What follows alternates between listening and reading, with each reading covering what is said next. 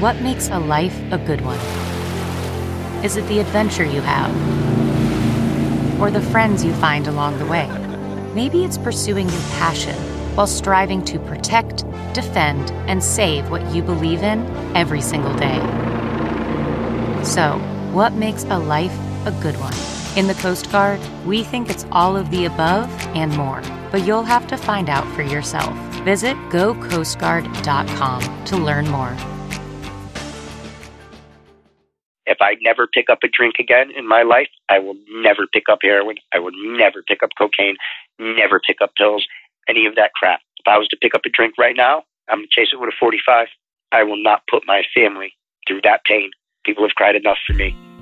Welcome to Stand Up Speak Up, a Canadian made podcast highlighting important social issues and giving a voice to remarkable people. Today, we bring you part two of the story of Howard Heathcote. If you didn't hear part one last time, we suggest you go back and listen to that first. As Carla spoke with Howard in part one, we learned about how he defied the odds. Despite a difficult childhood, a life of addiction and crime, and spending nearly a decade in jail, he eventually managed to turn things around. Howard is 53 now, and in this episode, we'll hear about the more recent years in Howard's life and what he's doing today. He'll also tell us about life in jail, his recovery, and we learn why Howard is now such a strong advocate for preventing addiction and runs a Facebook page to help. At the end of part one, Howard had explained to his now wife's family about his past. They are completely accepting, but that wasn't quite the case at first. They were extremely, extremely leery of me. I mean, at that point, I was 215 pounds and I looked like I just beat the crap out of 10 guys, completely bald, full of prison tattoos. I taught myself and I learned one thing. I will never, ever, ever in this world tell someone what I'm going to do ever again. Because for years I told people what I was going to do and they would watch me fall on my face to a point where they didn't even believe me anymore. So I told myself, no longer am I going to tell people. I'm going to show people. I'm going to win through my actions every single day every single day when I put my boots on the floor, it's going to be about everyone else in my life and not about me. And I do that every single day. Not only my family, but my my prior family. They are so proud of me and where I've come because I was the baby of the family and you know, we lost enough. We lost enough family members. You know, I have nieces you know, well, my my nieces, their children, they're in their twenties now, and and they're going through issues. You know, they have addiction issues. My wife lost, we lost our daughter Kelly, 2015, 4th of July, out in California. Died in a rehab. What, she died in, a, was she died in a rehab? What do, what do you mean she died in a rehab? Yeah, she died in a rehab out in California. There's litigation going on right now, so I can't. But they are going to be found in neglect. And I had helped raise Kelly since she was 12 years old. She was very very depressive. We hit it off. Her youngest, my wife's youngest daughter, we hit it off. Every morning I would get up at 5:30 and I would drive her two towns over so she can get on the bus with her friend and go to school on her friend's bus because that was the only way she would go to school. And we we formed a bond. And the day that her mother came downstairs and showed me the top of a syringe top, my entire world just shattered. My face went everything drained out of my face because I ran away from all that. I wasn't expecting it. And like I said, I'm, you know, I met a woman who was your typical soccer mom, your typical soccer family, you know, hardworking suburban people. And this train just ran right through their house, through every, all across America, all across America. And that's what happened. It just steamrolled through the suburbs. And so we went along. We went, I and I, I chased her. I chased her even when her family couldn't anymore. I continued because, you know, I just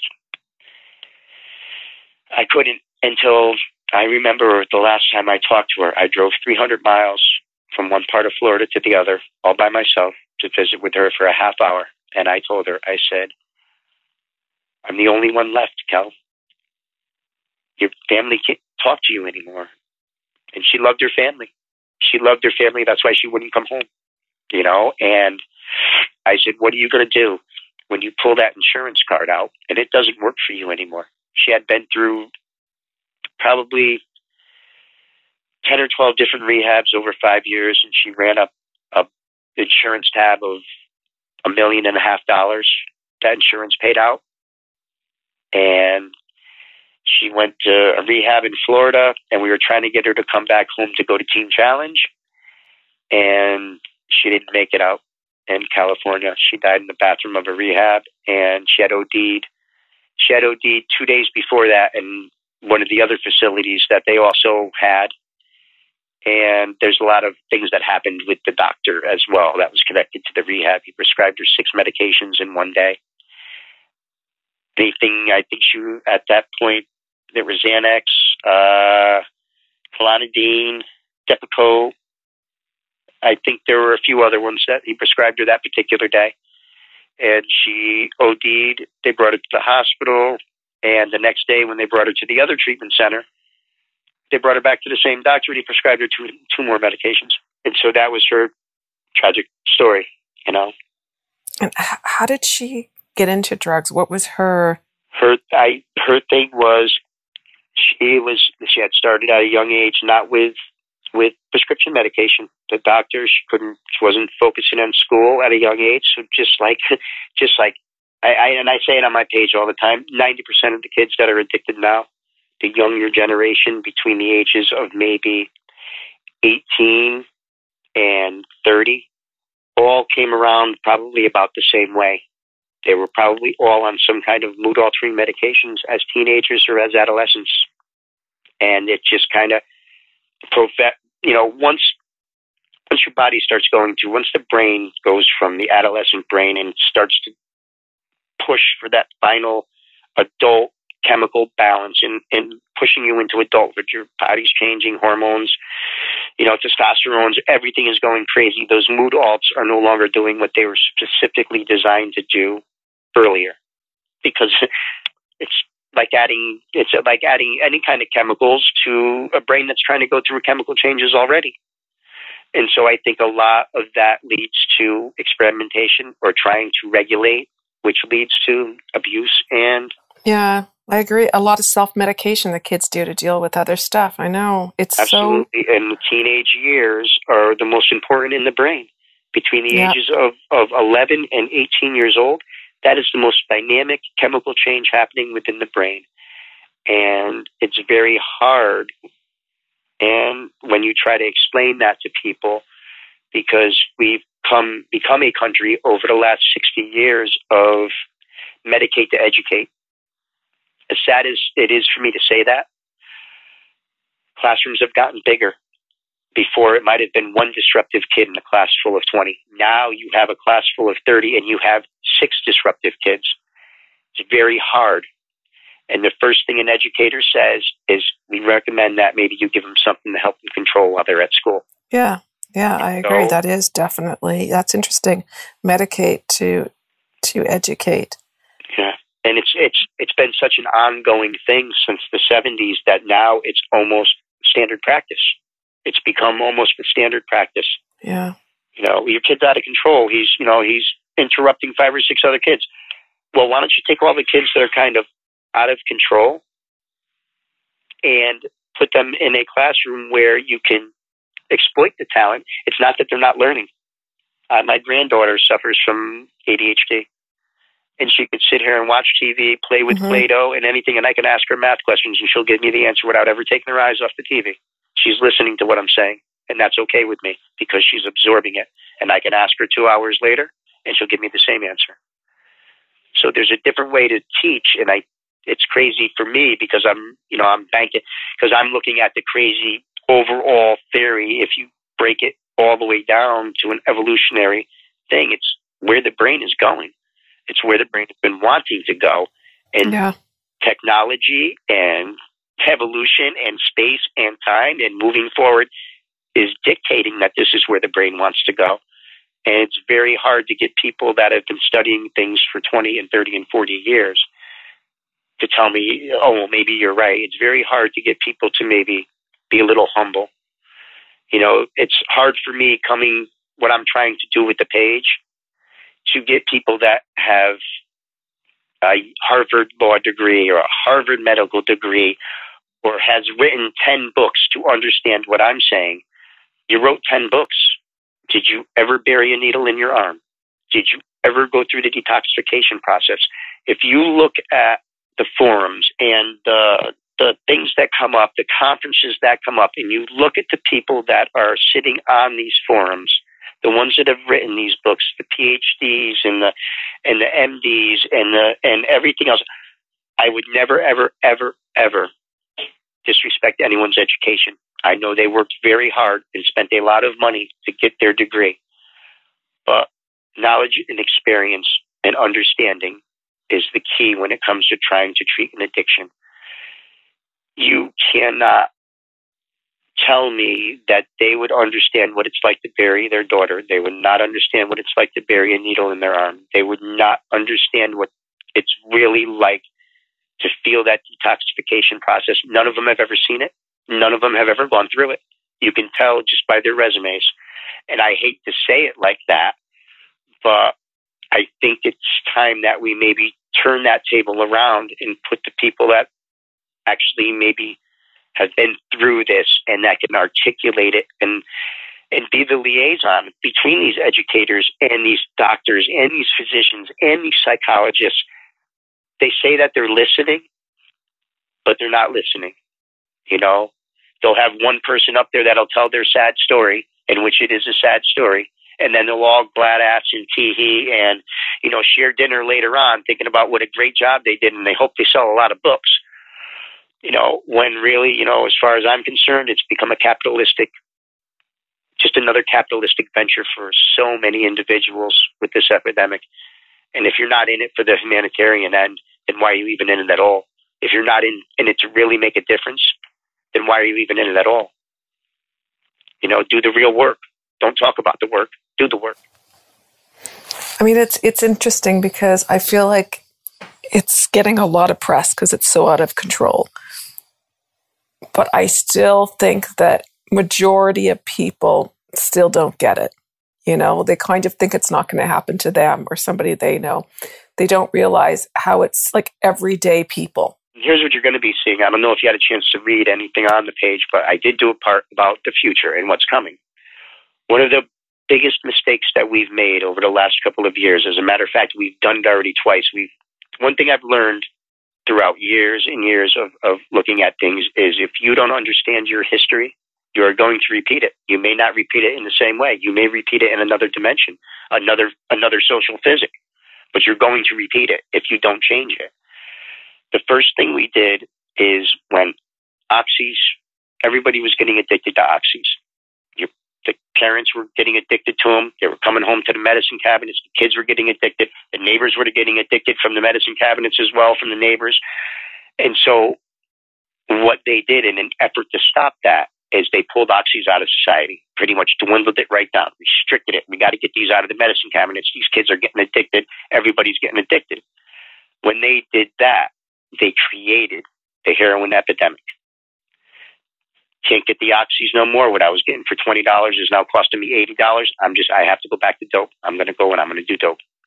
They get dope because three bags for thirty dollars will get them five times higher than one eighty pill. And now those eighty pills are through the roof. Now I can't afford them. It's basic economics. So all of these people switch to the cheaper drug heroin because it's a cheaper drug and the fact that they can no longer get the oxys that they were addicted to. So that's what created this first wave. And then what we have done now is if you look at this history, we just took the other most two abused pain medications out of society, or we have restricted them, which is Percocet and Vicodins. So you're going to start seeing over the next, it's already starting to happen now, but over the next three to five years, you're going to see a flood, and I mean a flood of 50 and 60 year old hardcore Percocet and heroin, uh, Vicodin addicts that have switched to heroin because for years they were able to float along buying their illegal prescription Percocets. I know some people that'll buy 300 Percocets in one month. That's over for him. He's going to switch to heroin.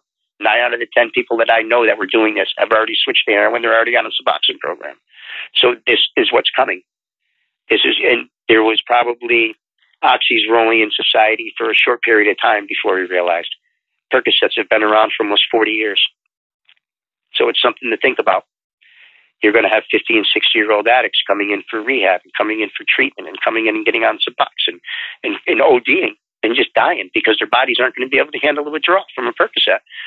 Percocet withdrawal is horrible. Probably one of the worst withdrawals ever. Really is. And so that's a sad thing to say, but that is what's coming in the future. It's already upon us. And it's because that, like you said, there's still a lot of misunderstanding. Our government, in an effort to try to do what's right, you just, there's 20 times more Percocet addicts in this country than there ever were Oxy addicts. There's got to be, just comparatively in the timeline.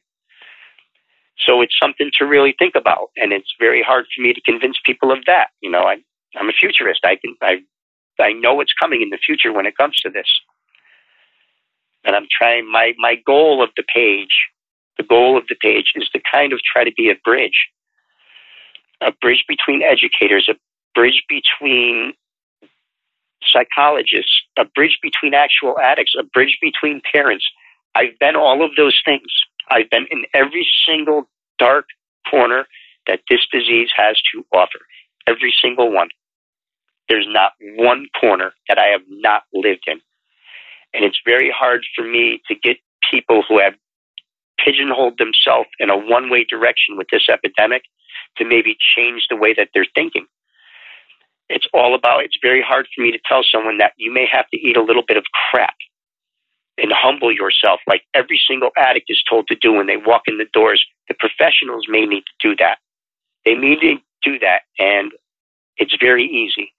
I had to eat myself out of a cesspool of crap, a cesspool. And after a while, it doesn't taste so bad. But you've got to be able to do that, and you've got to be able to be humble enough to do that and not have ill will and not feel that you want to be the next superstar or that you want to make another million dollars off of selling a book because now you're just taking from people who have already been take, had enough taken from them. And I think it needs to be a grassroots effort. Well, and are there certain like documentaries or movies or something that you think do a good job of also helping educate people? Because sometimes people are very visual, like something that helps people to better understand like the life um, of addiction, even the life the life in jail. Like I feel like there's a lot of misinformation out there, but a lot of people are so media hungry that that's what they do. They they want to watch movies and yeah, and it's it's real funny because you you know you could watch uh, you know they have lockdown and lock up and sixty days in. You know, I, I see them all the time on here, and I'm like, it's it's real good when you could watch that from your couch for a half hour and think that that's the way it is. But when you live that for years within that system and within what that oh, does. It, Just be horrible. and those sh- those shows you know are kind of also faked. I mean, they're, they're faked. And I can tell you one thing: no prison drug dealer is going to stand up there, and no righteous gang member, I mean, true gang member, is ever ever going to go near anyone with a camera. they're just they're just not. It's absolutely taboo. Would you, you just, ever have gone in front of a camera when you were in jail? Never, never, never. I wouldn't even think about it. It wouldn't even have been a thing. As a matter of fact, there would probably be mandate that if anyone talked to the cameras with anybody. When I used to talk to a guard in prison, I would make sure that there was a, a someone of a different status that wasn't within my circle of people standing right in earshot when I talked to a guard every single time. I would bring one. I'd bring someone with me because I came from the old school way of doing it. I needed to have a witness because uh, I would let him let everyone know that I was asking this guard for a roll of toilet paper and not not telling him that somebody's getting beat up in the corner over there. You know, do, and that's do, the rules. Do, do, do the prisoners really run the prison? At any given time, they can absolutely take over a block if they wanted to, only because of the overall share size. You might have one guard, you know, that's overseeing a block that has 100 inmates in it. But in most systems now, they're able to electronically lock that block off. So those hundred guys in there could kill the guard, they can kill each other, they can do everything, but they're not getting out of that block. But what happened was is when they started instituting rules and sticking to these rules, and none of the convicts rose up against it, then they just literally started shutting things down. I know in Connecticut, no more than a 100 inmates are moving at any one time. And it used to be there would be 3,000 guys just moving wherever they wanted to all day long. I can get up in the morning and leave my cell and go to the other side of the prison and just hang out in a cell over there all day, smoking weed and getting tattoos or doing whatever I wanted when I was a kid. But but how do you how do the drugs get through the system? How do they get into the jail so people can do drugs? Most of the time, well, now nowadays, most of them come in through either a dirty guard who doesn't last long because they have guards now that police the guards. So usually you might get a guard and get a connection and, and have it for maybe six months or eight months, but eventually they either get told on or they move them to a different prison. Very rarely, unless it's someone coming actually into the institution, very rarely do drugs come in through the visits anymore because they pretty much stopped. I mean, where you have conjugal visits, yeah, but a lot of places, if you're a level three or a level four, which is a higher security risk inmate, you're automatically behind glass. So for you to get a touch one on one, hands on hands visit, it may be rare. So how would you how would you get the weed in? Like how would you get stuff? Like as I I I've heard, you know, like I've talked to so many not so many, but different inmates, and they're like, "Yeah, no, I did drugs the whole time in there." So they must be coming in the drugs are easily obtainable either through you have guys that I mean they have a med med call. Do you have guys in the prison that are getting anything from Ritalin to methadone to uh, fentanyl patches. I mean, literally, when I was in, guys were standing in the med line and getting fentanyl patches. They were standing in line and getting morphine patches, sublingual patches, or they were getting pills. And it's very easy. You put the pill under your tongue and then you sell it. A lot of guys will bring them in through, you know, the prison wallet. You know, a lot of guys coming in right in use here in, in county jail. County jail, you could be there anywhere from, you know, two weeks to up to a year, maybe even two years, like in, in Connecticut. There's drugs all the time because you have people coming right in off the street, people coming right from the courthouses, right in off the street. When you get up into the prison system itself, where the big boys are, the drugs don't come in like that. And I don't care who you are, anyone on this planet, don't believe anything you've heard, because I'll tell you right now, from someone who had control over those things, then you're not going to hear it on National Geographic. There is no way on this earth you are going to maintain a heroin addiction in prison, whether it's either in county jail or whether it's in prison prison. You may be able to offset your addiction with pills until you are out on the street and then go right back to heroin, yes. In prison, the upper prisons, very rarely does heroin come into the block. And it's not consistent. You might have one guy who may be able to get heroin every single day for a month, but then that's it. It's gone. Either someone tells on him or it just gets washed up. Connections are very fluid. So you would not be able to maintain a an actual addiction you may be able to, after months of not using in prison, somebody comes into the block with dope, you'll get it, sniff it, and get high for sure. But then now you're just going backwards. As but you will. It just doesn't happen. I don't care what jail you're in and what prison you're in in any single state in this country. You cannot maintain a heroin addiction in prison. It's impossible. Have you ever thought, I'd love to have a podcast just like this one? Well, I can help. My name is Matt Kundle, and everyone at my company, the Sound Off Podcast Network, had a hand in making this show. Whether it was about the sound, the discoverability, or that you're just enjoying the show, we are all about the detail. If you think you have a podcast in you, reach out to me via email, matt at soundoff.network, or check out the website and become one of the great podcasts we work with at soundoff.network. Can you get unlimited funds that you want um, sent to you in prison? Yes, as long as people are on your books, you have to have a certain people amount of people on your books. You can get as much money as you want, and that is one of the big keys to, especially the younger generation of addicts. I should say they're going to jail, and then they're calling home to moms and dads. I can't take it. I can't take it. First of all, because in their wildest dreams from their nice little suburban home would they ever think that they would wind up in a jail cell. I mean, me, I knew I was destined for one, you know, but I'm looking at the extreme opposite of my case. And so the first thing they do is they call home and I need money, I need money. Most of that money is being spent on drugs within the system. If your child says they need $100 a week, I survived on $7.50 a week in prison for the first year I was in prison. $7.50. That's what I made in the prison kitchen, and that's what I survived on. It's you can survive on ten dollars ten dollars a week in prison. Ten dollars a week. Does that? How much does it cost to get a chocolate bar or a bag of chips? Or? Uh, well, when I was when I was in uh, a case of soups, a case of soups was um, two dollars and fifty cents for twenty four soups. A bag of coffee was two dollars for a pound of coffee. Um, a candy bar was a dollar. Of course, you know I ran a store and so I would, you know, if I gave you a candy bar this week, you have to give me two candy bars when you get your store next week. So that's how I ran a store, and that's how I kept up on. It was just a hustle that I had. If I'll give you a bag of chips right now, tomorrow when your commissary comes, you have to give me two bags of chips back. You know, it's it's just a barter system. Food and cosmetics are money in prison. Food and cosmetics, that's your money. You know, uh, deodorant is considered two dollars a soup is 25 cents. So for a typical candy bar, it'll cost you a dollar from the commissary. And uh, there were no cigarettes. They, they had taken cigarettes out of my, my particular prison at that time. And was it impossible to get access to alcohol?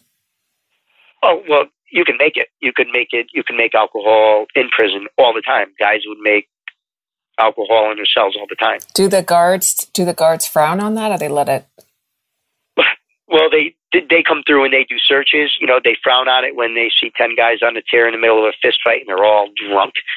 you know, it's like it's but um it's very easy to make a um a regular cup full of Pruno, prison Pruno if you wanted to. I never I never did. You know, I just I quit everything the day I went to prison. So I don't know how you had the mental strength to quit everything in prison. Like I feel like that's where I would need all that shit the most.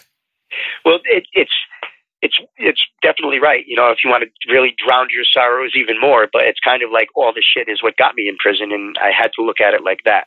Yeah, and that's pretty impressive.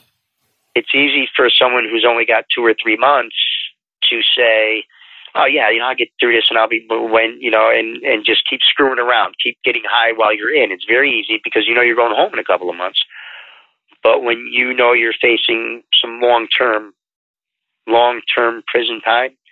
Things happen after two or three years of being in prison. Your mindset changes, your demeanor changes. Um, you kind of settle in, especially if you know you've got a very long time to do.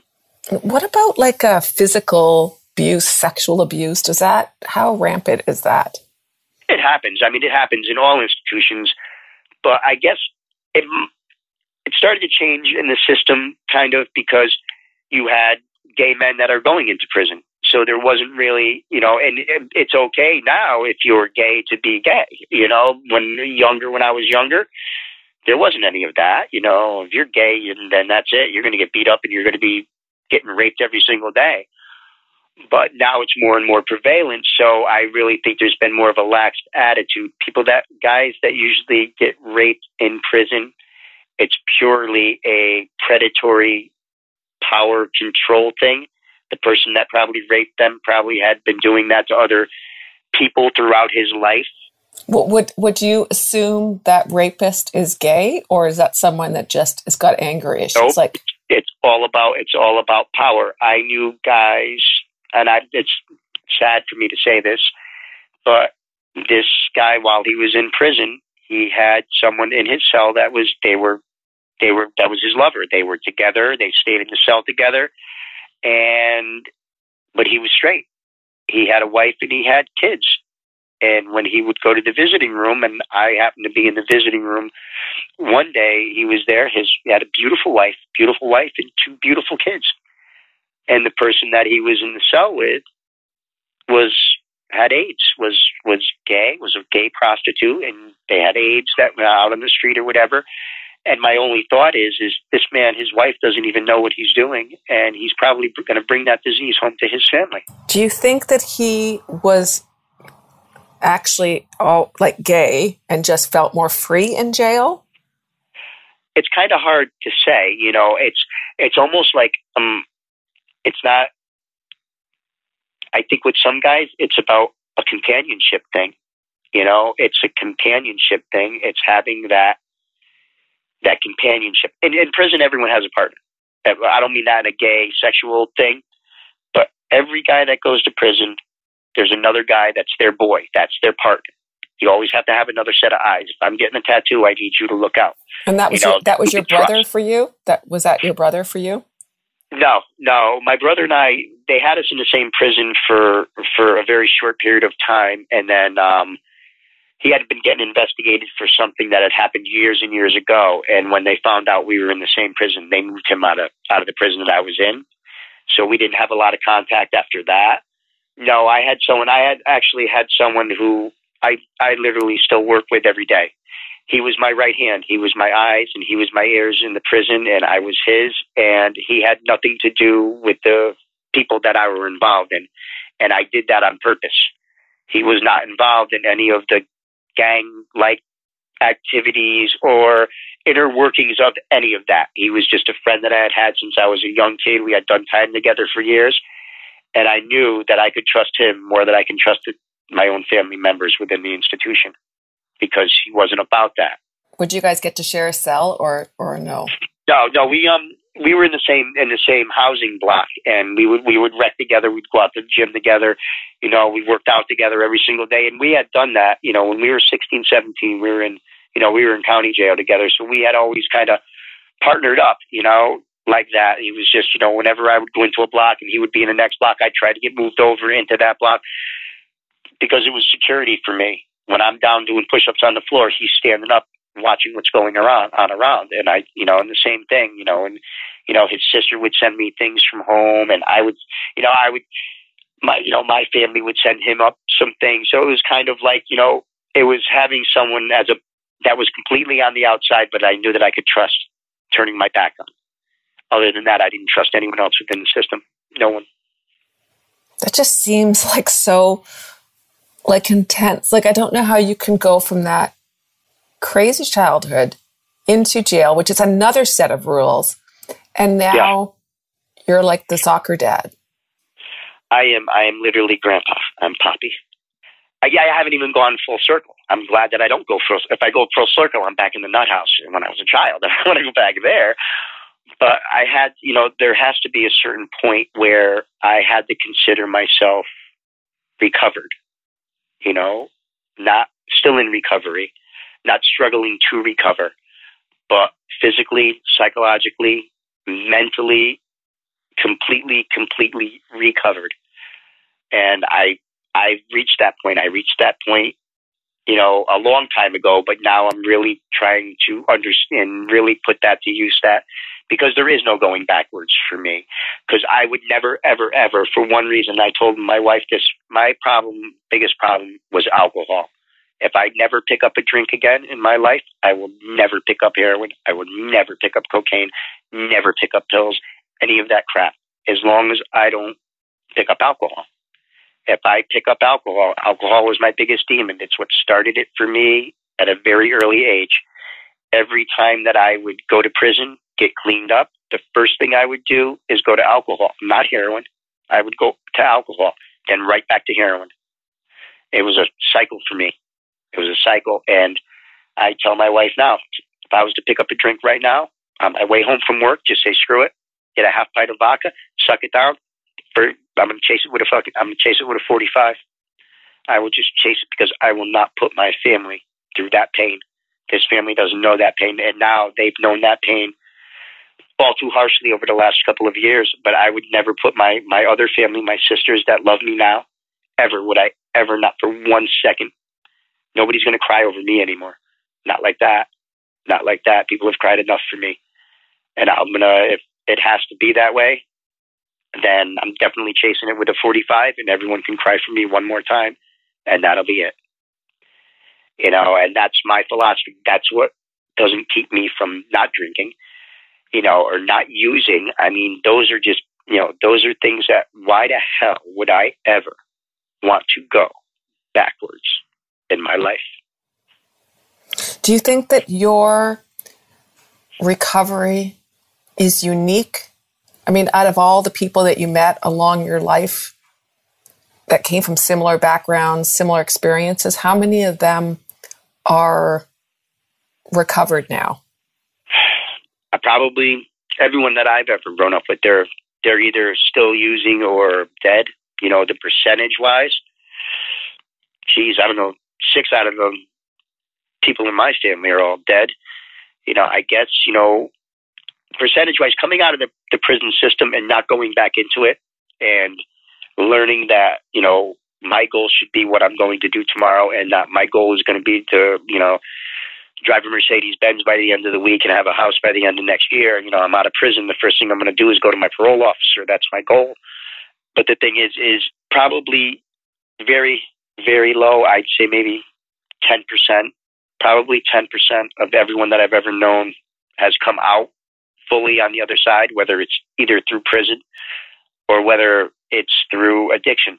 It's very hard to get out of it once you're into it and it's very hard to accept the things that may not come back years down the road after you came become clean. You know, it's very hard. There's a spoiled addict type syndrome that's happening within addicts where they they expect everyone to understand what's happening to them when they don't understand what's happening to them and then it's the same old, well, I have three months clean. Look at me and look at all the things that I'm doing. Look how good I look. Look how healthy I look. And then they fall right on their faces because they relapse from psychological problem issues, not physical. When it becomes a psychological, there's so many psychological things that happen and they wind up just falling right on their face. And then there's self esteem goes in the basement and they wind up in that cycle. But I would probably say maybe 10% of the people that I've ever known are still alive and still, you know, my kid's mother is probably one of them. I don't even know if she still uses Suboxone, but I have to count her as a survivor because she didn't die. Uh, you know, it's kind of hard for me to dictate. But coming out of the system, very, very rarely do guys get out because they get out and they go right back to what they know, right back to everything that they've ever done.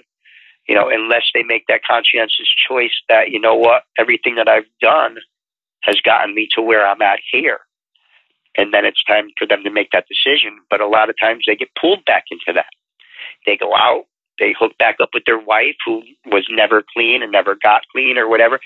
Or they go back home to their family and they've got family members that are still using, or they go back home to their friends thinking that they are strong enough and they're not, and they get pulled right back in. I got pulled right back to the kitchen table every single time I got out because of my environment. The only way I didn't is when I got out this last time, last time, and I got completely out of my environment as well. Yeah, that's amazing. I mean, like that's so interesting. Ten percent, and even your ten percent of your cases aren't actually as recovered as you are, because probably your daughter's mom is just surviving still. I mean, she's not. Yeah, and, but it's not. She's not. I wouldn't say she's recovered, right? She's just no, she's she's still you know she still you know struggles with whether you know like I said I don't know what kind of medication she's on. Me being fully recovered means that you know you've gotten past your Suboxone and your methadone as well. You know, to me, and again, I'm fighting an uphill battle with you know I'm not again. I, I have fights all the time on my page about you know my views on Suboxone and methadone. My views on Suboxone and methadone are based on everything that I've seen over the last 40 years. Methadone is just a new wave of methadone. I mean, methadone is Suboxone is just a new wave of methadone, and everybody's getting on, but nobody's getting off, and everybody's okay with it. We appreciate Howard taking the time not only to share his story with us, but he's also been running a website and Facebook page, which now has over 6,000 likes, trying to bring attention to the opiate epidemic. I'm kind of using my story as kind of like you could believe the guy who wrote 10 books, or you can believe someone who lived this story. It's for everyone to decide whether they want to believe and take this as as truth, as viable information, from someone who's been there. I mean, I, there's no, there's nothing in this for me. I'm, there's no way I'm ever getting back all of the things that I've lost. No way. No money in the world is going to do it. It's just not going to happen.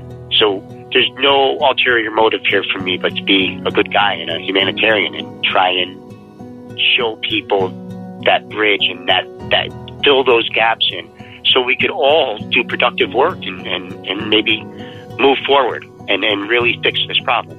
You can find Howard's page at facebook.com slash the opiate reports. We'll put all the links in the show notes for this episode at standupspeakupblog.com. This has been Stand Up Speak Up, the story of Howard Heathcote. As always, thank you for listening. Our show wrap up is just ahead after today's song selection. Johnny was a schoolboy when he heard his first Beatles song.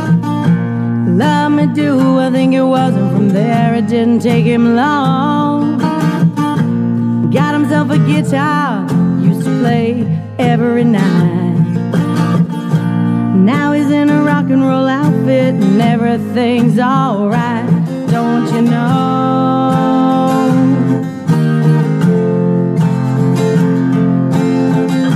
Johnny told his mama, Hey, mama, I'm going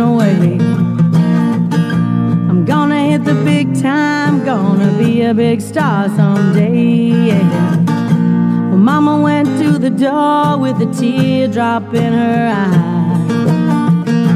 Johnny said, Don't cry, mama. Smile and wave goodbye. Don't you know? Yeah, yeah.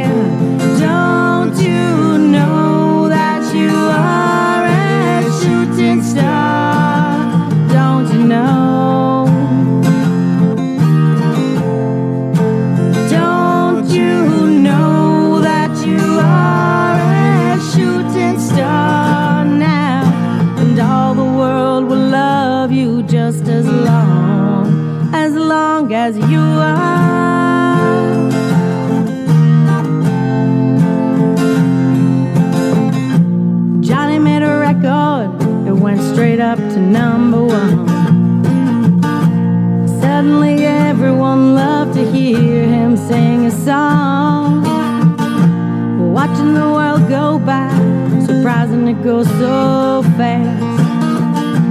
Johnny looked around him and said, Well, I made the big time at last. Don't you know?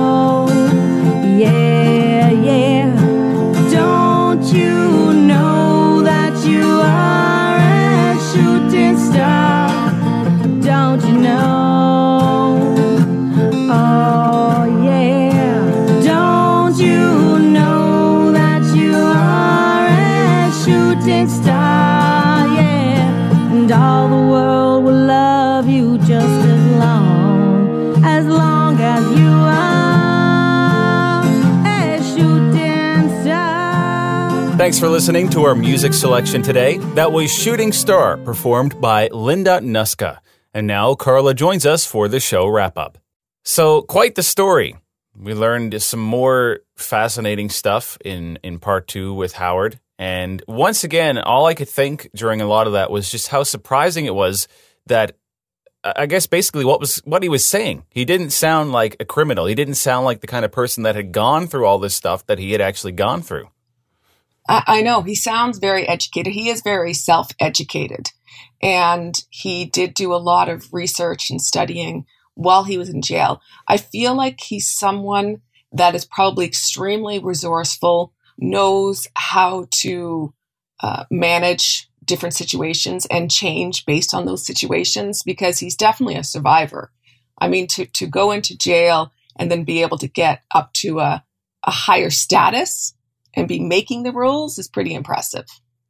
Yeah, and that uh, brings us to one of the things that he said was about he he estimates anyway 10% of the people that he knows that were either addicted in some way or just not leading a good life ended up in jail whatever the case. He said only around 10% he thinks actually were able to get out of that life and turn things around. Basically like he did. So the the odds are so low Yeah. uh, so it's it's remarkable to get this uh, this type of person to chat with and hear what it was like on the inside and what his his whole life was like uh, like as an addict and and be on the other side of it. Like the the the parts where he talked about what jail was like was just fascinating. Well, I think also 10%, probably 10% of that 10% were able to probably make something of themselves and and build a business. I mean, we talked to um, Josh from the Kratom story, and and he also was one that uh, I feel him and Howard are just very savvy.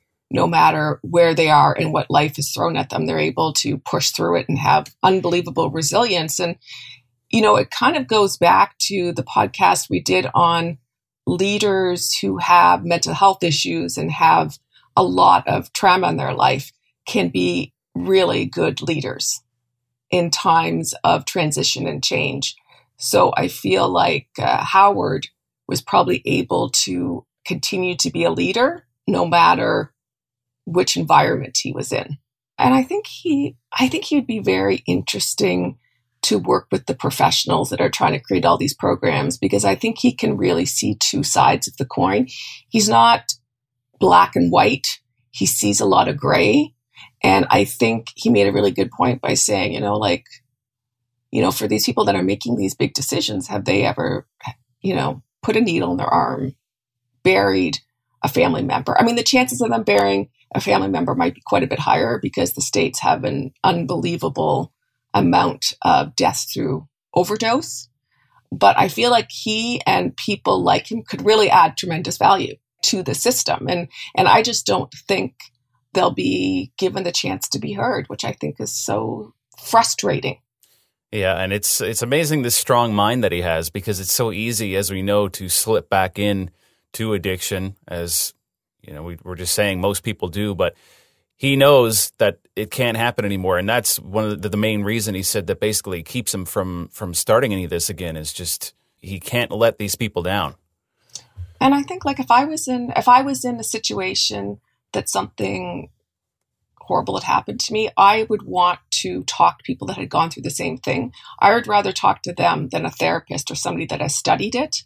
I really believe that um, talking to people with lived experience is much more powerful in helping someone with recovery. People that have lived experience can tell another addict, hey, I survived and I thrived and I'm not saying I'm a victim anymore. Whereas I, I can't say that to an addict because I have no idea what they're going through.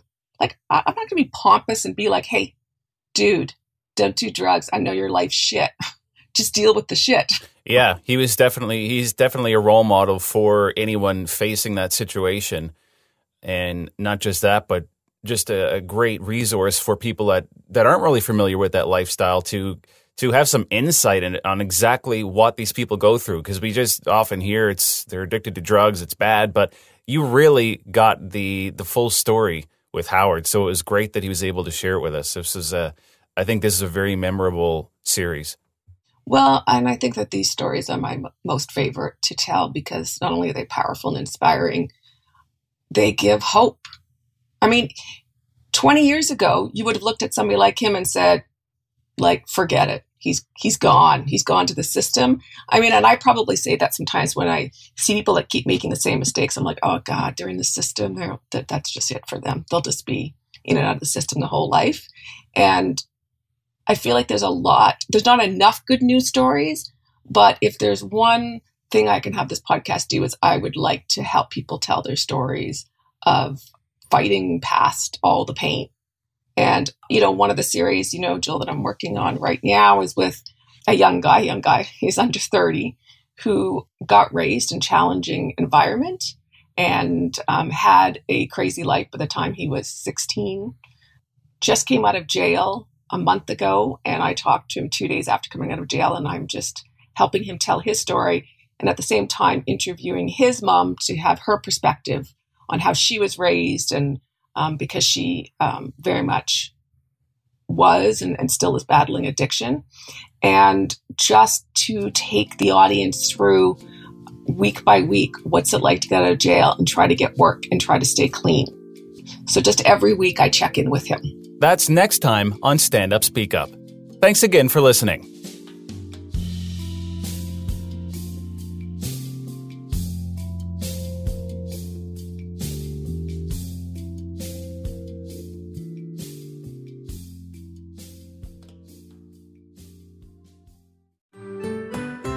I'm Andrea Askowitz. And I'm Allison Langer.